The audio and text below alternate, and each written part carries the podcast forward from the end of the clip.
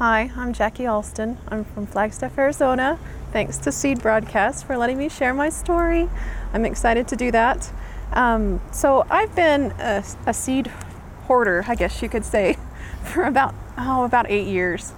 And um, in July 2013, I was on a trip for work in um, Brandon, Vermont, of all places, and I walked into a public book library and I saw a cute little Dewey Decimal thing sitting on a table as I walked in, and it was full of seeds, and I got really excited. I didn't know anything about seed libraries or seed sharing, or I knew about seed swaps. I was heavily involved in those, and um, but I had never been seen a seed library, and I saw that, and I was so excited. There was only about 12 drawers. It's a small little town, and and I admit it, I stole seeds because I didn't know any better. I totally took like four seeds, and I came back to um, the bed and breakfast we were staying in, and it was a bunch of children's book writers and illustrators that I worked with, and um, I just was so excited that that one of my friends, who's a, a children's book writer and, and uh, illustrator, she had to sketch me because I walked in and I had had all these seeds or these seeds in my hands and my eyes just said, "Look what I found!" And I was so excited. And so I had these seeds, and, and she has a picture, you know, she drew the, the picture of me, and I show it when I go and give presentations about the Grow Flagstaff Seed Library, which became what I did after I found Brandon, Brandon Vermont, and their cute little library. And anyway, and so she she um, she drew that, and um, it made me see myself and how excited this made me, and I knew that I had found a passion. Um, so I brought it up. I was I'm a, a master gardener, Coconino County master gardener, and I brought it up at one of our meetings once. And I'm also the youngest member, I think, because um, a lot of them are retired and I am not. And um, they were they were all over that. Great, Jackee, go ahead and do that. You know, great, you take it on, you do it.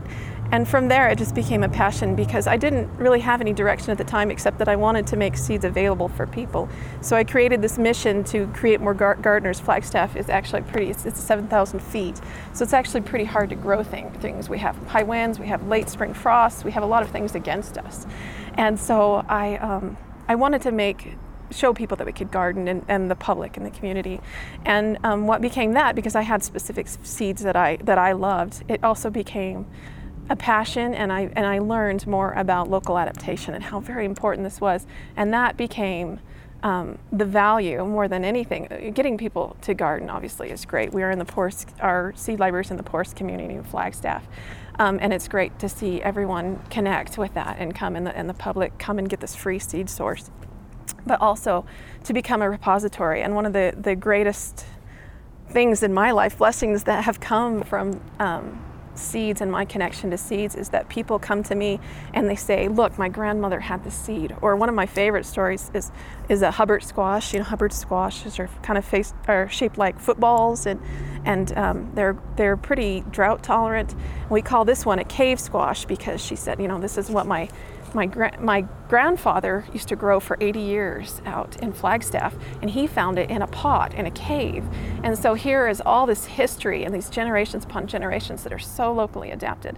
And I have other groups that say, you know, um, Flagstaff, a lot of the area just northeast of Flagstaff, um, is was bean farms and pumpkin farms, and I have a lot of those seeds. No one knew where they were, and then when um, we open the seed library, I have people come forward and say, you know, here's a can of this, the beans that were grown out here. Here are the pinto beans, or here, you know, here are the beans from from a welfare farm. And so we have all these cool connections that are developing. And when I talk to people about seeds, it's always my favorite kind of mantra, and I know it is for a lot of people that listen to this program, is that seeds are stories.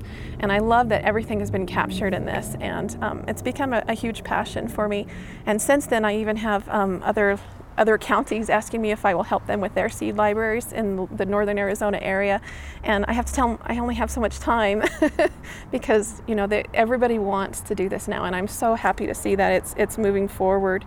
Um, and you know it, it starts out little by little, and um, sometimes we don't know where things will lead us. In fact, just today, someone asked me, they said, "How did you get into to gardening and to seed saving?" And you know, it, it's kind of a baby step process but it's a lock and key effect, I think, too. Like something happens, like seeing a seed library in an obscure little town in Vermont that you've never been to before.